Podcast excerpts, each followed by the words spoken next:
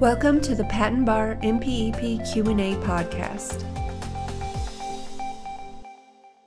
Today's question is as follows: What does the final rule in the changes to the claim construction standard for interpreting claims in trial proceedings before the Patent Trial and Appeal Board state? This question comes from the following supplement.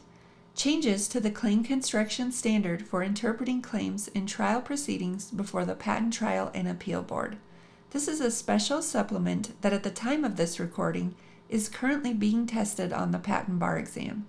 Depending on future changes to the supplement and the MPEP, the question and answer may not be applicable. Again, what does the final rule in the changes to the claim construction standard for interpreting claims in trial proceedings before the Patent Trial and Appeal Board state? As shown in the supplement, in this final rule, the office revises the rules to provide that a patent claim or a claim proposed in a motion to amend shall be construed using the same claim construction standard that would be used to construe the claim in a civil action under 35 U.S.C. 282b, including construing the claim in accordance with the ordinary and customary meaning of such claim as understood by one of ordinary skill in the art and the prosecution history pertaining to the patent.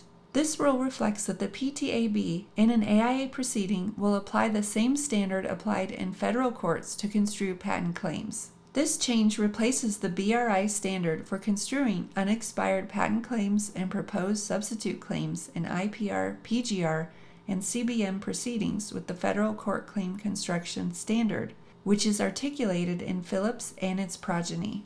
This question and answer comes from the following supplement Changes to the claim construction standard for interpreting claims in trial proceedings before the Patent Trial and Appeal Board. The following is a brief summary of this supplement.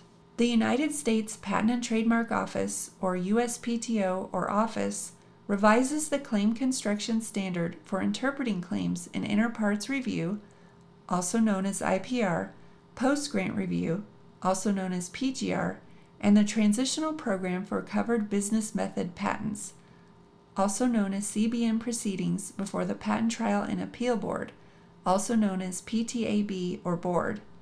In particular, the office is replacing the broadest reasonable interpretation or BRI standard such that claims shall now be construed using the same claim construction standard that is used to construe the claim in a civil action in federal district court.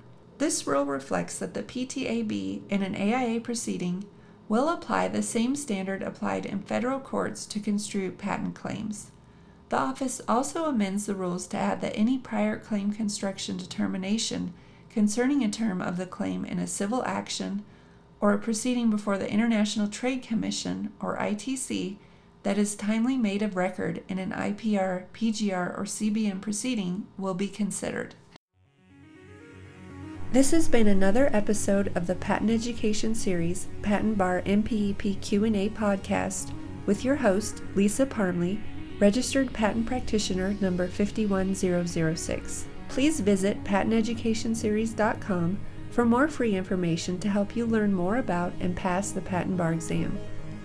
Thank you so much for being part of the Patent Education Series community and for being here today.